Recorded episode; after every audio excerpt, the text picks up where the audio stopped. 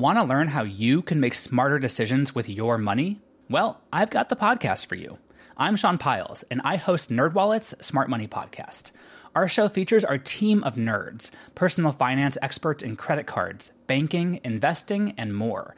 And they'll help you make the most of your money while cutting through the clutter and misinformation in today's world of personal finance. You'll get clarity on strategies to help you build your wealth, invest wisely, shop for financial products, and plan for major life events. Listen to NerdWallet's Smart Money Podcast wherever you get your podcasts. As a longtime foreign correspondent, I've worked in lots of places, but nowhere as important to the world as China. I'm Jane Perlez, former Beijing bureau chief for The New York Times. Join me on my new podcast, Face Off, U.S. versus China, where I'll take you behind the scenes in the tumultuous U.S.-China relationship. Find Face Off wherever you get your podcasts. What follows may not be suitable for all audiences. Listener discretion is advised. The world is full of stories. Stories of mysteries, of curiosities, of oddities. Join Kat and Jethro Gilligan-Toth for the strange, the bizarre, the unexpected, as they lift the lid and cautiously peer inside the box of oddities. Man, we've had a lot of messages, people wanting to know more about the dog that you found. Yeah. Caught myself a dog. I can't believe how sweet people are being, and I don't even know. Like, we've had a rough time, and people have been really sweet. I don't want to start the episode crying. Let's talk about something else. I made a great omelet this morning with like shredded cheese, and I made a pico, and I put ahi on it. It was really good. Yeah. Ooh. Getting back to the dog. Oh, geez. We've had a couple of comments from members of the Freak family. Don't say it. Saying that they thought Haggis led us to this little guy here, and we were talking about that last night, and it does almost seem like Haggis said to him, hang on, I'm sending somebody, because the way that we found him was remarkable. Do you mean that he was in the exact same spot that lady said that he was in 2 days before? Yes. Yeah. That was pretty remarkable. Pretty crazy. Anyway, the omelet was paired with a very crispy grilled English muffin, which I thought came out nice. Now, he was a street dog, and when Kat snatched him up, a little boy came out and started scolding you. Yes, I was scolded by a toddler who was telling me in Spanish, no, Lukey is a street dog. And I was like, right, but, you know, I know all this is in Spanish. We're going to the veterinarians because he needs help. And the child like started putting his hands out toward me like he was going to be batting the leash away from the dog. And he was like, no, Lukey es de calle. And I was like, I get it. He's from the street, but now he's from my house. Let's move on, kid. Also, who are you? Why do you think that you get to tell me what to do, toddler? As Kat is, she scooped up Lukey and carried him toward a cab, and a little parade started following behind her. I would say we were actually the parade, and the people on the side of the road were the viewers. Yeah. Because more than one person said, adios, Lukey. Like, they all knew who he was. He was just a staple up there, I guess. And they all seemed very pleased that he was going to the vet. They were applauding. They were applauding. Yeah. And I love that. I mean, except for that toddler. Yeah, he was mean. Who really needs to stay in his lane, because why does a toddler feel like he can tell me what to do? Rude. Anyway, this dog's been in the house for 4 days now. Is that right? That's about right. I think we're going to keep him. He's decided he doesn't like the apple and carrot treats that I purchased. He's a street dog, and he's like, yeah, no, thank you. I don't like this. And now he's sitting on my lap. As good as can be. So I want to tell you about the Skull of Doom. I already love this. In the annals of the mystical and the unexplained, few artifacts. I'm sorry. Annals.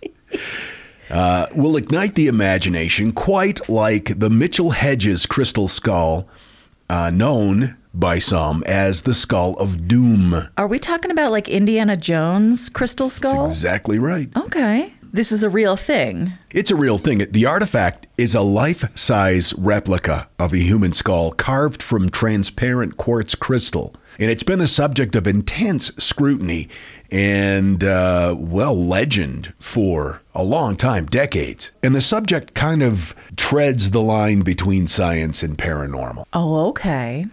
The saga began in the early 20th century, precisely 1924, with a British explorer named F.A. Mitchell Hedges, a man whose life was a big adventure, kind of like Indiana Jones kind of stuff. He, along with his daughter, Anna, ventured deep into the Central American rainforests to the ruins of Lubaantun, which is in modern-day Belize, a once glorious city of the ancient Mayan civilization. I love this shit. The discovery unfolded amid the falling stones of Lubaantun, and that area is renowned for its construction without the use of mortar. We've seen this type of, I guess you would call it masonry or stone laying, where the stones are so precisely cut that they do not need mortar. Like in the pyramids. And I say the pyramids like there aren't pyramids everywhere, but I mean Egyptian pyramids. Sorry. And also Machu Picchu. Which we're going to. Probably this year.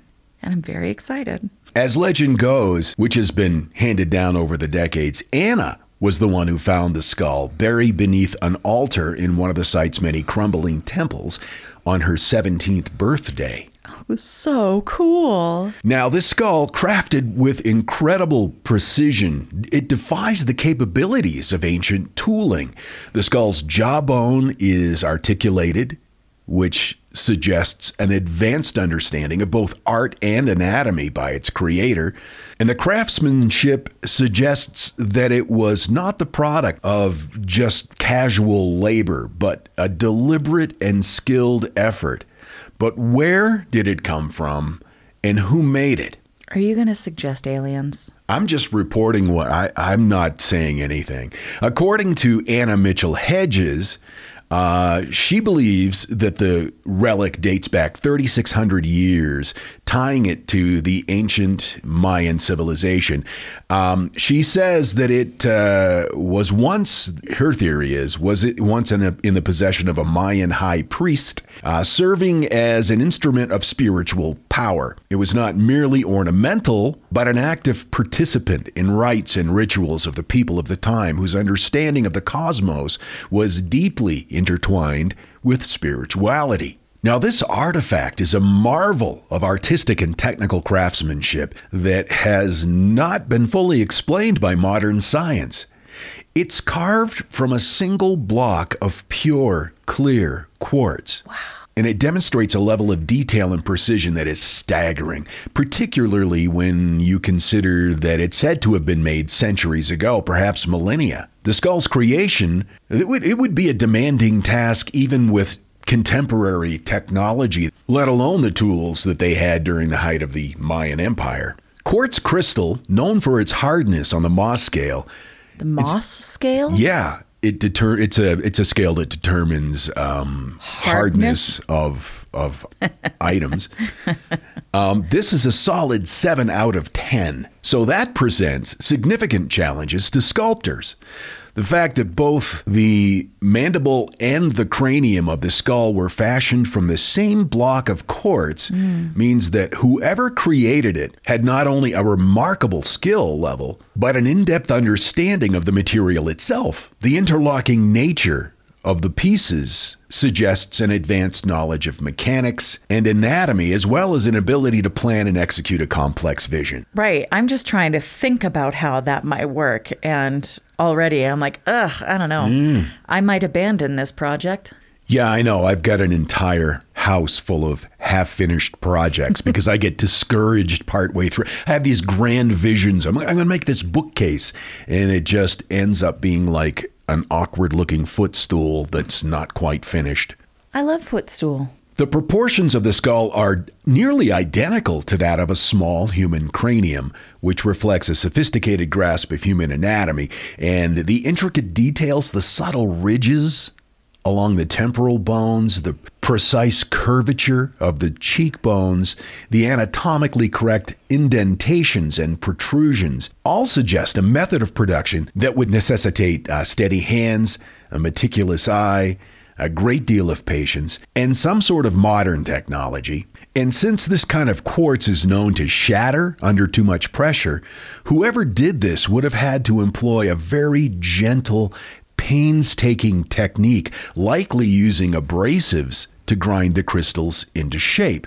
And that would have taken forever. And then you factor in the fact that this skull is polished beyond belief. Achieving such a smooth, shiny surface on quartz crystal requires progressively finer abrasive materials and could take countless hours of laborious hand polishing. So where did it come from? The theories range from ancient civilizations with a lost high technology to the possibility of a 19th century masterpiece. In the 1970s, a team of experts from Hewlett-Packard, one of the world's leading technology companies, conducted a series of tests to determine the skull's properties and origin. Hewlett-Packard? Yeah, Hewlett-Packard. I really thought that they were just kind of like printer people. Hewlett-Packard's been around since the Cold War. You'll find this interesting. Hewlett-Packard won its first big contract in 1938 to provide the HP-200A, a low distortion frequency oscillator, for Walt Disney's production of the animated film Fantasia. They've been around for nearly 100 years in various forms. Of course, we think of them as the printer people or computers or whatever, but yeah, they were involved in a lot of cutting-edge technology dating way back. That is interesting. So in the 70s, a team of experts from Hewlett-Packard tried to determine the skull's properties and origins. Researchers were immediately struck by the artifact's exquisite detail and the absence of any discernible marks that would typically be left by modern carving tools. This suggested that the skull was not crafted with equipment known to be in use after the Industrial Revolution, which further deepened the mystery surrounding its creation. The team marveled at the skull's optical properties as well. Made from a type of clear quartz known as rock crystal, the skull demonstrated a level of precision that would be incredibly difficult to achieve without modern tools. The crystal's prismatic nature, which would ordinarily cause light to fracture into rainbows, was somehow bypassed in the skull's construction, allowing for a clarity that seemed almost intentional in its design. So like the way that it was cut keeps it from refracting? Yeah. Wow. So that it's completely clear. But do we know if that was on purpose? We can't know. No, we can't know, but the precision in which it was made suggests that it was intentional in its design. And despite the advances in technology and the expertise of the Hewlett-Packard team, the skull's exact age and provenance remains unknown because there were no carbon-based materials in the skull from which they could draw radiocarbon dates. I was going to ask about that.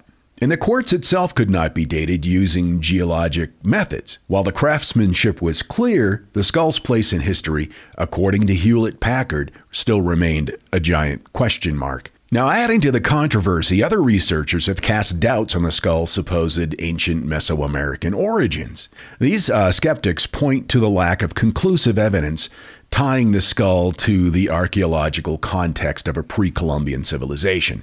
They argue that the skull's design and features are more consistent with European artistic influences of the 19th century.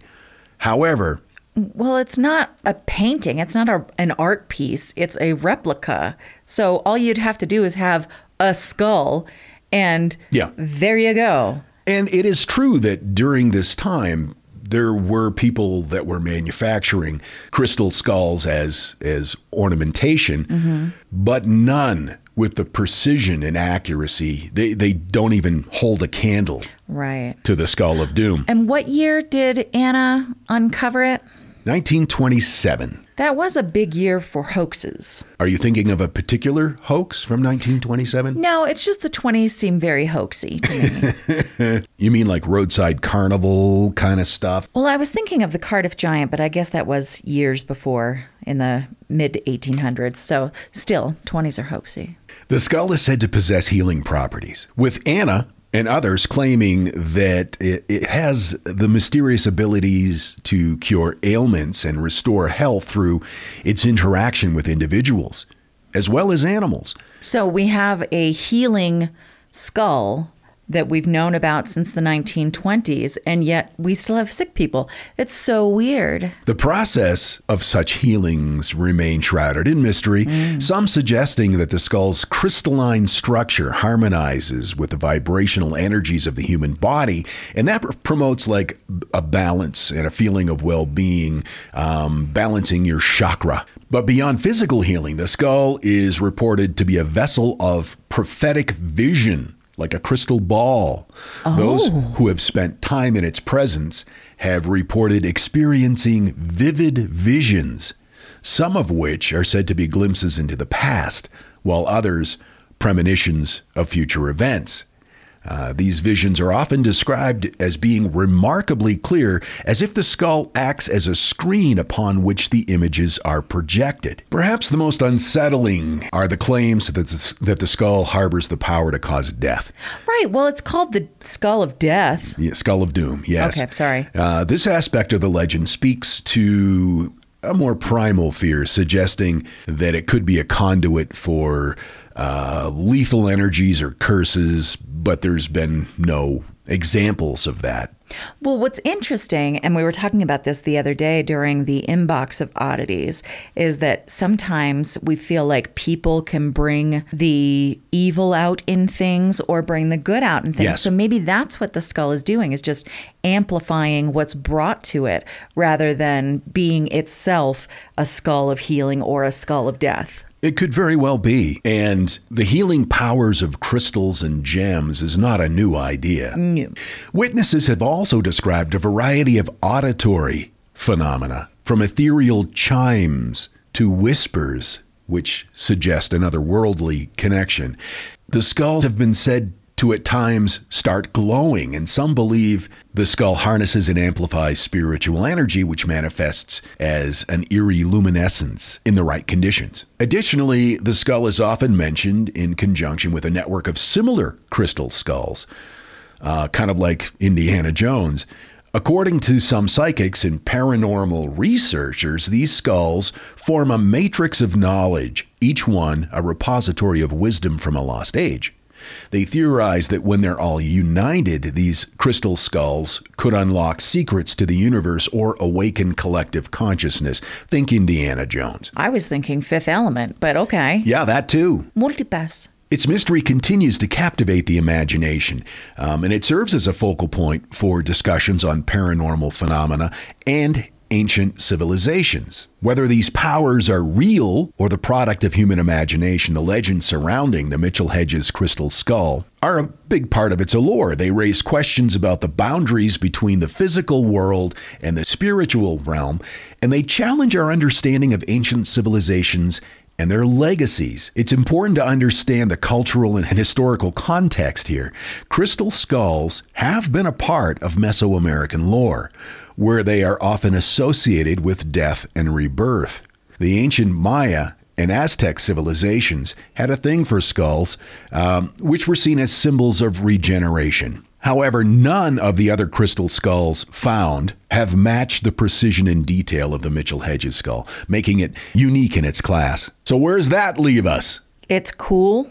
It's cool. Whether it's an ancient Mesoamerican artifact endowed with mystical powers, or an incredible masterpiece from the 19th century. The truth is, we don't know. What's undeniable is whether it's a portal to an ancient wisdom repository or a testament to the artistry of a forgotten craftsman, the Mitchell Hedges crystal skull remains one of the most fascinating enigmas in the world. And it's cool. It is beautiful to look at.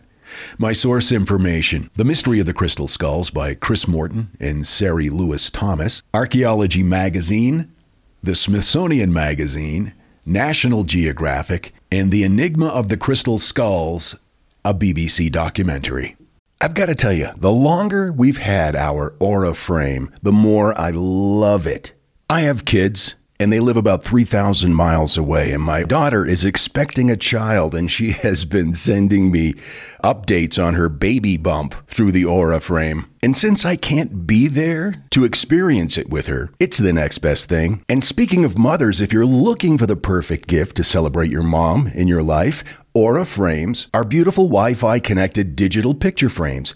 It allows you to share and display unlimited photos. It's super easy to upload and super easy to share photos with the Aura app. And here's the thing, if you're giving Aura as a gift, you can even personalize the frame with preloaded photos and memories. We love Aura Frames, and living so far away from family, thanks to Aura, it's the next best thing. It's like almost being there. And right now, Aura has a great deal for Mother's Day. Box of Oddities freaks can save on the perfect gift by visiting auraframes.com to get $30 off, plus free shipping on their best-selling frame. That's A-U-R-A frames.com. Use code oddities at checkout to save. That's A-U-R-A frames.com and use code oddities at checkout, and you will save. Thanks, Aura Frames, for bringing my family a little bit closer. This message is sponsored by Greenlight. You know, as your kids get older, there are some things about parenting that gets easier. I remember once hearing my sister tell my little niece, "If you put your pants on, I'll give you some Fresca." And when kids can start to reason that they get something if they do something right, it's a lot easier to manage them. Having that conversation about money with your kids, that's not the easiest thing in the world. Fact is, kids won't really know how to manage their money until they're actually in charge of it, and that's where Greenlight can help. Greenlight is a debit card and money app made just for families. Parents can send money to their kids and keep an eye on the kids' spending and savings, while kids and teens build money confidence and lifelong financial literacy skills. Your kids will learn how to save, invest, and spend wisely thanks to the games that teach kids skills in a fun, accessible way. When I was a kid, I had expected chores, and then I had bonus chores. And bonus chores were where I earned money. And so if you're thinking like, hey, my kid should be doing stuff around the house, yeah, no, you're not wrong. But maybe there's extra ways that they can learn how to be a successful financial money person. What was one of the bonus chores that you had to do? Rub my mom's feet. And what did that pay? I don't know, like a quarter or something. Millions of parents and kids are learning about money on Greenlight. It's the easy, convenient way for parents to raise financially smart kids and families to navigate their life together. Sign up for Greenlight today and get your first month free when you go to greenlight.com/oddities. That's greenlight.com/oddities to try Greenlight for free. Greenlight.com/oddities. And now, that thing in the middle. Matt Llewellyn was packing his groceries into his car in the parking lot of the Anchorage Costco when suddenly ravens swooped in and stole a short rib from his cart. In an interview with the Anchorage Daily News, he said, "I literally took 10 steps away and turned around, but two ravens came down and instantly grabbed one out of the package, ripped it off, and flew off with it." He said, "I think they know what they're doing. This isn't the first time. They're very fat, so I think they've got a whole system there." But apparently this happens all the time. Anchorage resident Tamara Josie said, "These ravens are calculating. One just kept waiting for an opportunity to steal a melon out of my cart. They're very dedicated to their mission," she added.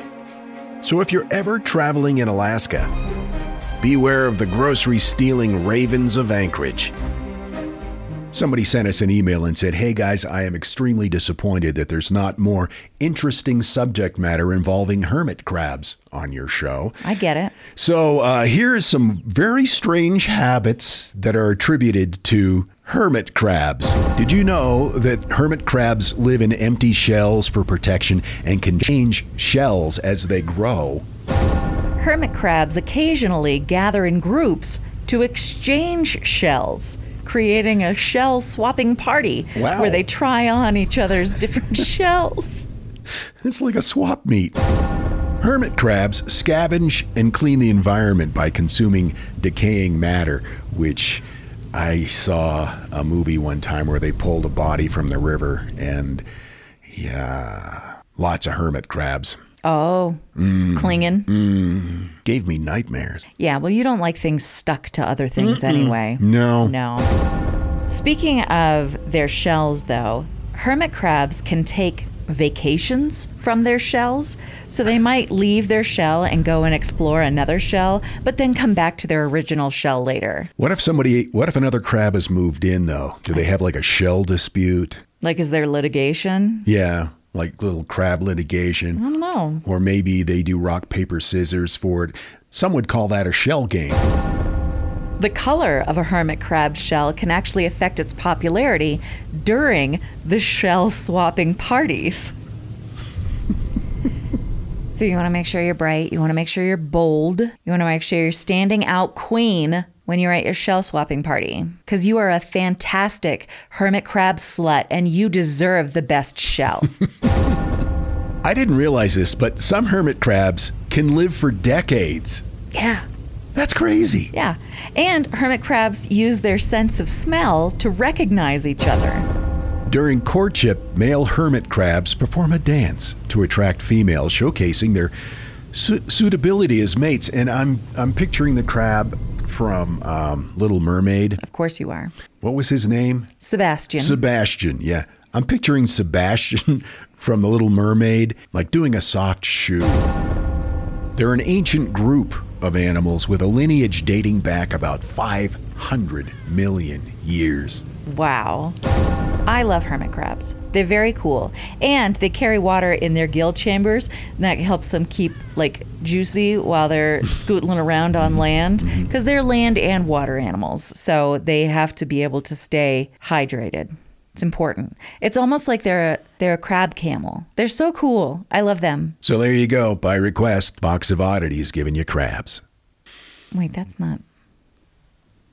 Someone sent me a picture of a little tiny bearded dragon with no feet, and it says that the pet store dropped him off at this vet's office because his feet fell off, and one of the staff adopted him and named him Lieutenant Dan. Lieutenant Dan. See? I love that. I love that. I love that Gary Sinise has the Lieutenant Dan band. Yeah, and like all of the proceeds go to veterans stuff, right? Yeah. It's incredible. Oh, I love that.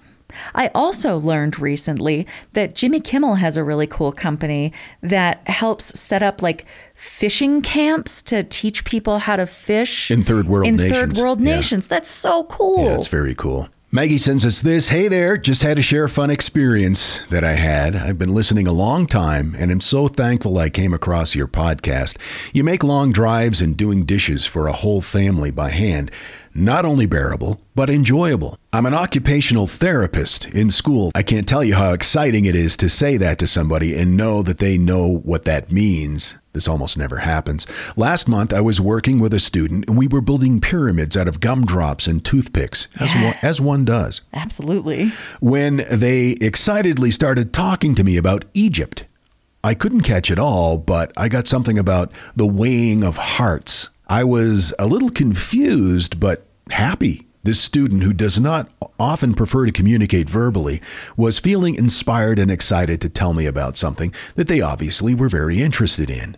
Later that day, I was listening to your latest episode and heard about the weighing of hearts and put it all together.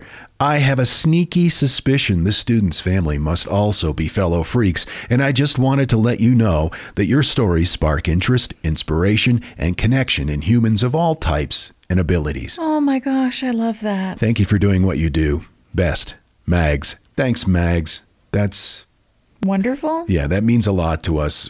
We have a very, very special person in our family that we love very dearly that... has benefited from occupational therapy. Yeah, and yet he still hasn't gotten a job. Well, which... he's four, so. Hey there, I'm Dylan Lewis, one of the hosts of Motley Fool Money. Each weekday on Motley Fool Money, we talk through the business news you need to know and the stories moving stocks on Wall Street. On weekends, we dive into the industries shaping tomorrow and host the experts, authors, and executives that understand them. Tune in for insights, a long-term perspective on investing, and of course, stock ideas. Plenty of them. To quote a listener, it pays to listen. Check us out and subscribe wherever you listen to podcasts. Want to learn how you can make smarter decisions with your money? Well, I've got the podcast for you. I'm Sean Piles, and I host NerdWallet's Smart Money Podcast. On our show, we help listeners like you make the most of your finances. I sit down with NerdWallet's team of nerds, personal finance experts in credit cards, banking, investing, and more. We answer your real-world money questions and break down the latest personal finance news. The nerds will give you the clarity you need by cutting through the clutter and misinformation in today's world of personal finance. We don't promote get-rich-quick schemes or hype unrealistic side hustles. Instead, we offer practical knowledge that you can apply in your everyday life. You'll learn about strategies to help you build your wealth, invest wisely, shop for financial products, and plan for major life events. And you'll walk away with the confidence you need to ensure that your money is always working as hard as you are. So turn to the nerds to answer your real-world money questions and get insights that can help you make the smartest financial decisions for your life. Listen to NerdWallet's Smart Money Podcast wherever you get your podcasts. When all the other podcasts get together at a dinner party, we're the podcast that sits with our legs crossed by the fireplace and listens politely. This is The Box of Oddities. Percival Lowell. Great name. Let's get that right out of the way. Percival Lowell. Percival. Okay, he's the Lowell Observatory guy, right? He was an astronomer or something? That's exactly correct. He was an American astronomer and mathematician known for a lot of things, really, but mainly for his studies of Mars. Percival is a great example of how sometimes the things that make us incredible thinkers can also make us very, very wrong, but still awesome. The only reason I know anything about this guy is because Carl Sagan went way into his biography during the Cosmos series and also in his book, Cosmos. Fascinating guy. Carl Sagan or Percival Lowell? Well, both of them. Okay. Yeah. Percival was born March 13th, 1855, into a prominent family in Boston. That's in Massachusetts, which is in the States. Growing up in Boston and attending the prestigious Noble and Greenough School, Percival Lowell had a privileged youth. He continued his education at Harvard, where he delved into mathematics. But it was during his time at Harvard that Lowell's interest shifted toward the night sky. He was intrigued by astronomy, and Percival's passion deepened through his travels to Europe and the Far East, exposing him to diverse cultures and the celestial wonders acknowledged there. These experiences ignited a fascination with the stars and the planets, and after completing his formal education, Percy, as I've always called him, continued his independent research and exploration of astronomy, shaping the early stages of his lifelong dedication to the field. His exposure through his travels and the celestial beauty of various locations contributed to his unique perspective that he brought to his astronomical pursuits. And this early foundation played a crucial role in shaping his trajectory toward becoming a prominent astronomer and establishing the Lowell Observatory. Which I've been to, by the way. You have? Yeah. Tell me everything. It's in Arizona, and it's an observatory. Was he there? No. I'm not that old. Which reminds me. I was there on opening day. I got a commemorative button. Oh. Yeah. In 1894, Percy established the observatory in Flagstaff, Arizona, and his goal was studying planetary astronomy. His primary focus was on Mars, and he published several books, including one called Mars, which is not the most creative title I've ever heard of, but, you know, it works. That was in 1895. He proposed the existence of a network of canals on the Martian surface. Lowell firmly believed in the existence of intelligent life on Mars, as he observed intricate canal-like structures through his telescope on the planet's surface. His theory suggested that an advanced Martian civilization constructed these canals to transport water from the polar ice caps to the equatorial region in a desperate effort to endure the planet's increasingly arid conditions. I remember seeing his hand-drawn maps of the canal systems. Yeah. It's pretty fascinating. Percy, or Perlo, his fascination with the idea of a declining Martian civilization engaged an unwinnable conflict, intriguing the public and inspiring thinkers like H.G. Wells to ponder the potential differences in Martian life and evolutionary progress. Motivated by this vision, Lowell dedicated both his fortune and his efforts to Mars study. After thoughtful site selection, he established this observatory in Flagstaff, and he proposed the now discarded theory of a dying Mars hosting intelligent beings, constructing planet-wide irrigation. He believed that these canals supported cultivated vegetation via ice cap meltwater, but it wasn't just his idea. This idea was built upon the earlier work of Giovanni Schiaparelli, who observed deep trenches meandering across the red planet's surface in the 19th century. Yes, and this I remember from what Carl Sagan was saying, that this guy had observed trenches in Mars, and he just called them channels. Mm-hmm. But the Italian word for channel, yes, is canali or something like that, which suggests intelligent design. Right. I love that. That's amazing. That was going to be my next point, and I love that you knew that already, is that sometimes language affects how we understand and perceive things, mm-hmm. and that affects culture, and that affects so much else. Anyway, it's neat. So his ideas were fueled by Giovanni Schiaparelli, and then Lowell's ideas fueled speculation about the possibility of intelligent life on Mars, although his claims were controversial even in his time. His theories, though, inspired public fascination and contributed to the popular imagination regarding extraterrestrial life. I mean, the early 1900s was rife with, guess what lives on Mars? Yeah, oh, well, that's true. And Tesla, right, claimed that he had received radio signals from, he thought, Mars. And this was a time when there weren't really radio signals. Right. It's pretty incredible. It really is. Lowell's work laid the groundwork for future Mars exploration, and that Mars exploration ended up debunking Lowell's work, which is really kind of neat. So even though he was wrong, his work was so important in what we know now. The conclusion that there is currently no known life on Mars has evolved over time through advancements in space exploration and scientific understanding. Observations and data from various missions have contributed to this consensus. One pivotal moment was the Viking mission in the 1970s. The Viking landers conducted experiments to search for signs of microbial life on Mars, but they were inconclusive, and the scientific community remains cautious about its interpretation of the data. Pretty much the consensus is, probably not. Especially canal building life. Well, yeah, canal building life. Maybe like life, sure. Or, frozen, cutting down a tree, and then some green stuff comes out, X-Files kind of life. There are some very intriguing photographs of the surface of Mars, mm-hmm. which would imply there are some kind of structures there of intelligent design. Of course, the famous Martian face that looks like the Egyptian pharaoh. Mm. Also, the pyramids of Mars. Yeah, hills. Yeah. No, it's true.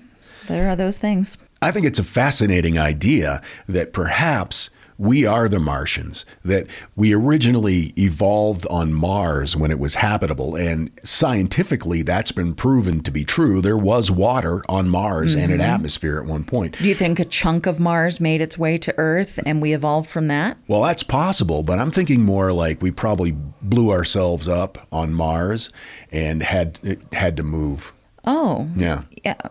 Okay. It's too complicated to get into right now, but there is evidence that something violent took place there at one time, whether it was natural or otherwise, but there are high levels of radiation in areas of Mars, which I find interesting. Well, anyway, the absence of conclusive evidence for life combined with the harsh environmental conditions there has led scientists to the current consensus that Mars is not hospitable to known forms of life. But again, known forms of life. Right. And known forms of life today. There's a plan to introduce some sort of dark growing moss on the ice caps, the polar ice caps of Mars, which would attract heat and over many years could melt that ice, replenish some of the water supply, and help rebuild the atmosphere. Well, that's neat. I want to go to Mars. I know you do. It is important to note that the search for life on Mars is ongoing and future missions are planned. Moving on to Perlo and Planet X. Percy conducted an extensive mathematical analysis of Uranus's orbit in the early 20th century. Stop it. Cut it out. He attributed orbital irregularities to an unseen planet beyond Neptune, and he calculated its likely position. So in 1905, he orchestrated a systematic search for this hypothetical planet, documented in its 1915 publication, Memoir on a Trans-Neptunian Planet.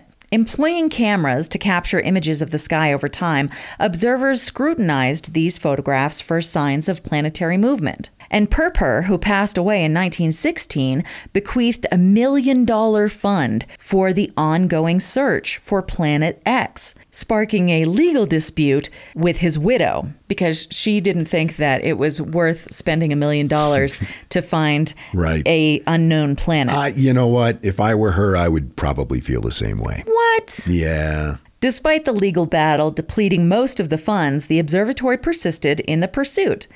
And Pluto was eventually discovered at the Lowell Observatory. It was confirmed by Clyde Tombaugh in 1930, and his efforts to find the ninth planet built upon Lowell's theory, marking a continuation of the observatory's dedication to exploring the outer reaches of the solar system. Further observations did show that the object, now called Pluto, was not heavy enough, though, to affect Neptune's orbit. And though Pluto was much smaller than suspected, our ninth planet is still very much appreciated and respected today. The end. Wait, you heard about Pluto. That's messed up, right? In 1896, soon after Perper had acquired a new 24-inch refracting telescope and installed it at his Flagstaff observatory, the controversial astronomer began studying Venus. When Lowell narrowed the telescope's aperture, he observed an enigmatic dark spot on the planet's surface, accompanied by spoke-like structures. Now, despite Venus's dense atmosphere, which was thought to be impenetrable optically, these markings appeared to be on the surface. Additionally, these features consistently appeared to be facing Earth, suggesting synchronous rotation with the sun, a notion conflicting with other observations. Most perplexing was the fact that no one else, aside from Lowell, could discern these peculiar markings.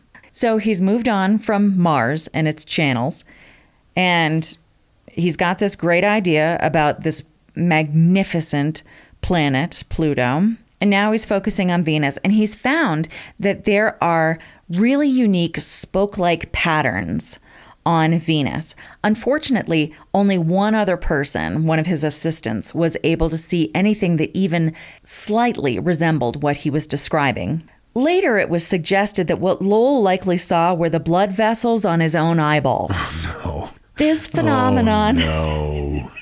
is known as the telescope effect, or spurious discoloration. Percy Lolo frequently studied the planet high in the daytime sky. What, he studied it while he was high? Probably, but when it was in the daytime sky, high up. No wonder his eyes were bloodshot. Using a telescope with a lens diameter of under 3 inches to minimize the impact of the turbulent atmosphere. And this configuration reduced the exit pupil to a pinhole of less than 0.5 millimeters. Ooh. Essentially, he transformed the telescope into a colossal ophthalmoscope. similar to those employed by optometrists for eye examinations. Wow. So the science behind this revolves around the optics of telescopes and the human eye. And telescopes, especially in the late 19th century, were prone to various imperfections that could create artificial artifacts. Additionally, of course, human eyes can introduce distortions in the observed image due to its own structure and limitations. So when observing celestial objects, it's crucial to account for these potential sources of error when reporting unusual or unexpected observations. When everyone else says, "Yeah, I don't see that, Percy," you might go, "Huh. What's the one common denominator here? What's that all about?" My eyesight. Now, the Lowell Observatory is still operating today, and it was named one of Time magazine's 100 most important places in 2011. Today, it's home to the Discovery Channel telescope and a recognized research institute, as well as a tourist destination, as you know. What did you do there at the Lowell Observatory? Just went on a tour. You observed? Yeah, I observed the observatory. I also went to the observatory. It's outside of Tucson, way outside of Tucson in the desert, called Kitt Peak. And that was built, I don't know, mid-century maybe, something like that. At the time, Tucson was a small pueblo, right? But now it's a major metropolitan area. So the light pollution has really affected Kitt Peak and its ability to observe. That sucks. Yeah, it does. I mean, it's good for Tucson. Yeah. Not so good for Kitt Peak. Or maybe it's Kitt Peak. I don't know. It's like St. Kitt. St. Kitts? St. I don't know. Yeah. But yeah, it's very, very cool. Percival Lowell's inaccuracies, like the belief in Martian canals, highlight the evolving nature of science. While he may have been mistaken in certain observations, his work laid the groundwork for advancements in astronomy, and his dedication and contributions, even if flawed, spurred further investigation and learning, emphasizing that scientific progress often involves building upon both successes and mistakes. It really is about the curiosity and the desire to learn, not necessarily the being right. In this way, he remains an incredible achiever. I give him gold stars across the board in the broader context of scientific exploration. I've always been fascinated with Percival Lowell and the whole Mars story and how it kind of evolved out of a mistranslation of a word. And really that gave birth to science fiction. So much. Yeah. Yeah. You remember the story we talked about years ago where the newspaper reported that there was a colony living on Mars that included like giant bat people. And I mean, it was wild. Yeah. So no, we're not always right, but we're always learning, and that's what's important. I got my information from space.com, Britannica, the Smithsonian, and Amusing Planet.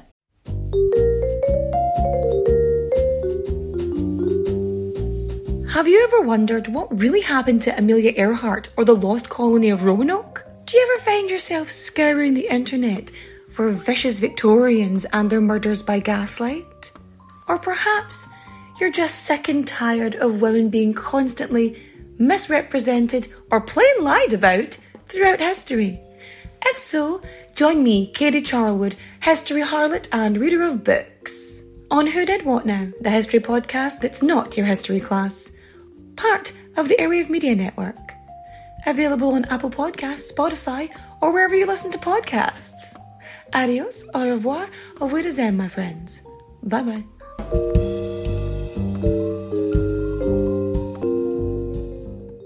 I'll be seeing you. There are really many reasons to listen to our podcast, Big Picture Science. It's kind of a challenge to summarize them all, Molly. Okay, here's a reason to listen to our show, Big Picture Science, because you love to be surprised by science news.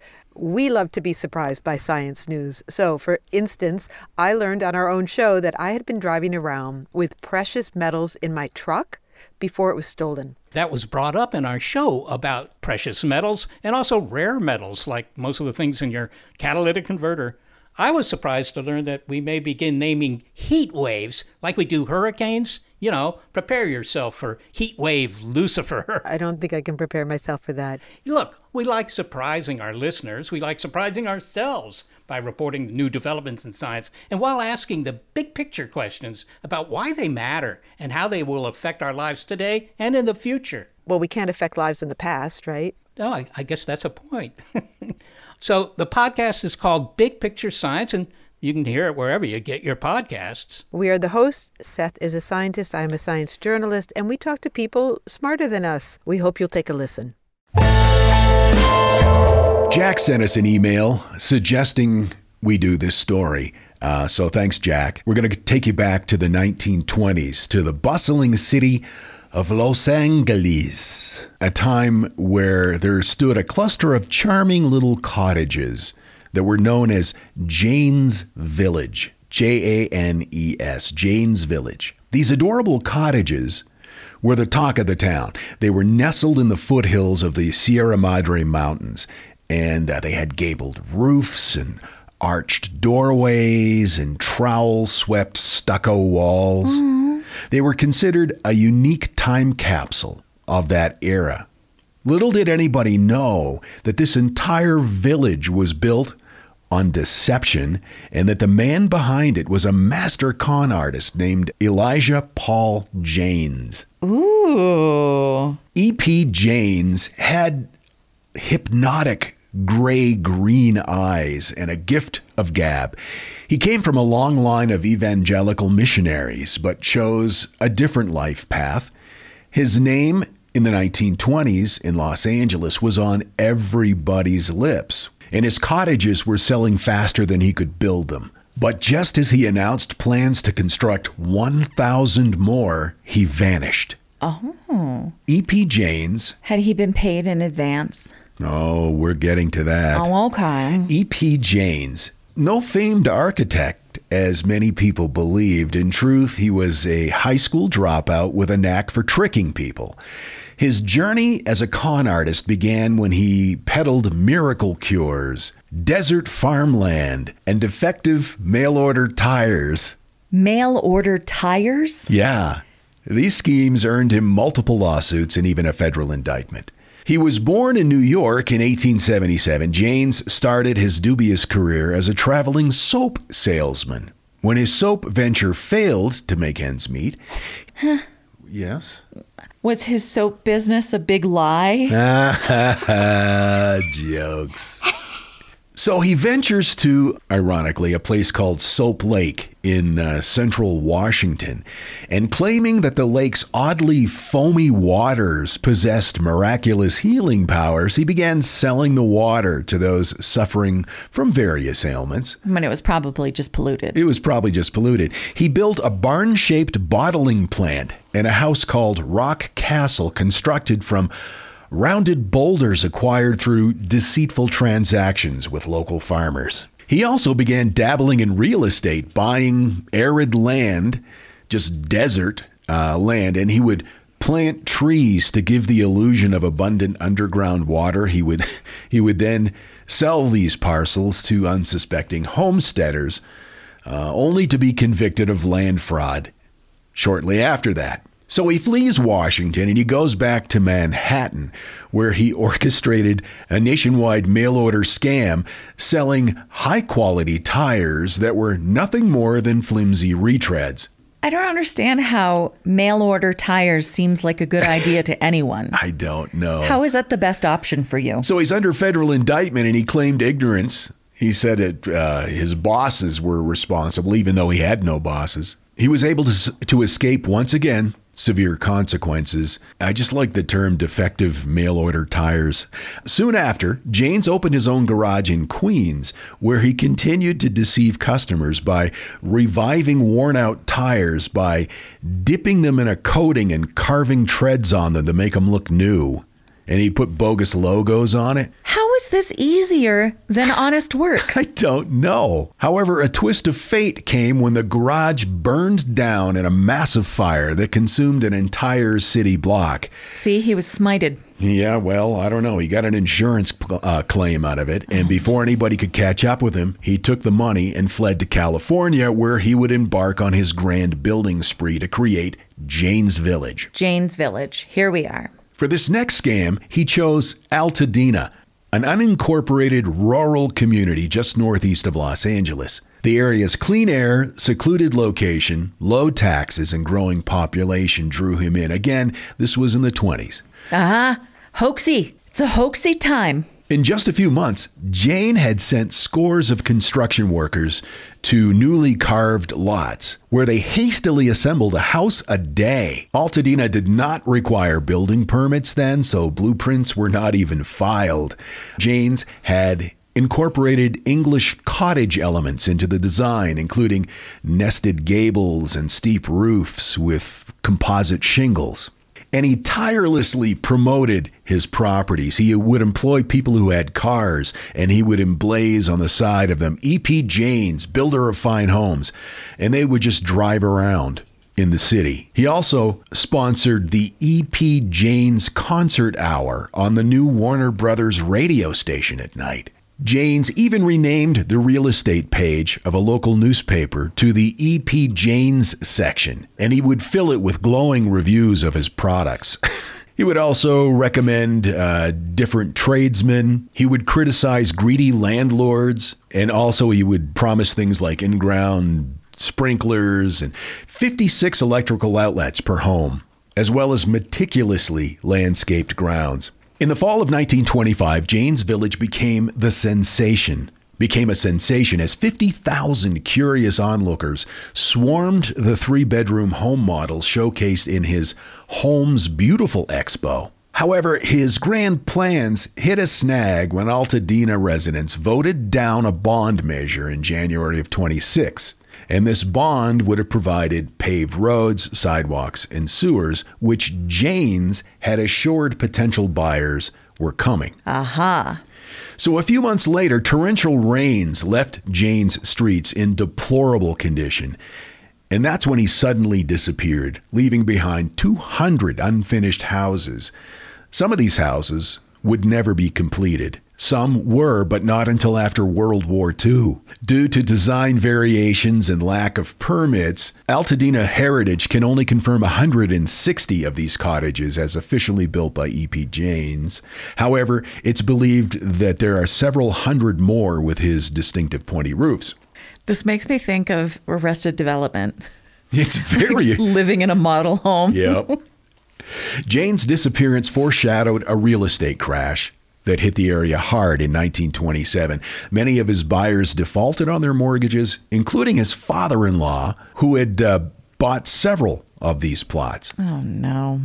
Whether these homeowners stopped making payments due to unfinished houses or other reasons is uncertain, but in September, Jane's quietly filed for bankruptcy. But where did he go?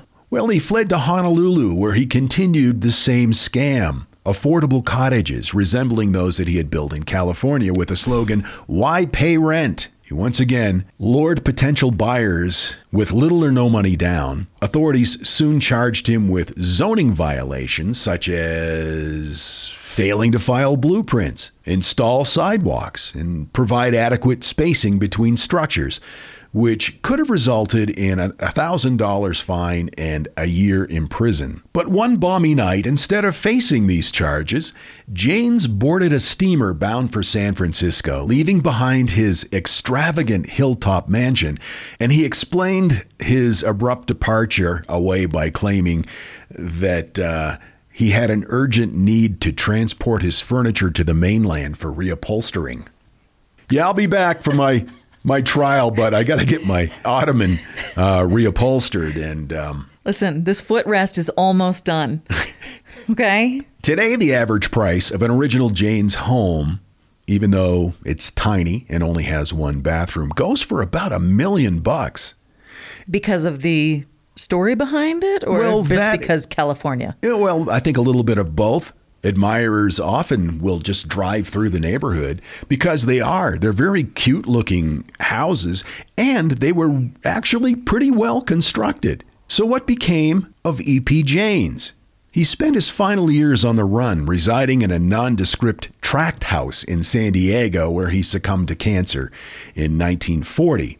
His ashes went unclaimed, eventually resting in the pauper section of a municipal cemetery. And as Atlas Obscura put it, in death, E.P. Jaynes had secured his forever home with no money down, landscaping included, as he always believed.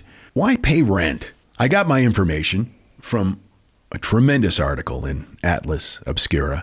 Also, JaynesVillage.com, PasadenaViews.com, and thanks to Jack for sending the suggestion. Do you have any pictures of the homes? Yes. Oh my gosh, it is so cute. Isn't it? It's tiny, but it's very cute and very well built, at least the ones he finished. If you're interested to see that and learn a little bit more of the history of Jaynes Village, JaynesVillage.org is a good source. Jaynes Village home for sale. Oh, here's one. $989,000. How many square feet? 1,200. There you go. Yeah. Oh, it is cute, though. And you weren't wrong by referencing the English cottage thing.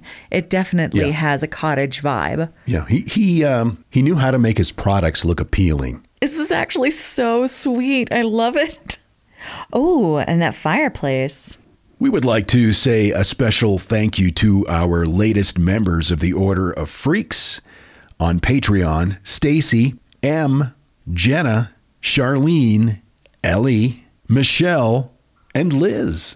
Thank you so much for supporting us. And of course, if you want to join the Order of Freaks and support us on Patreon, many different benefits, ad-free episodes. You can Zoom with us once a month.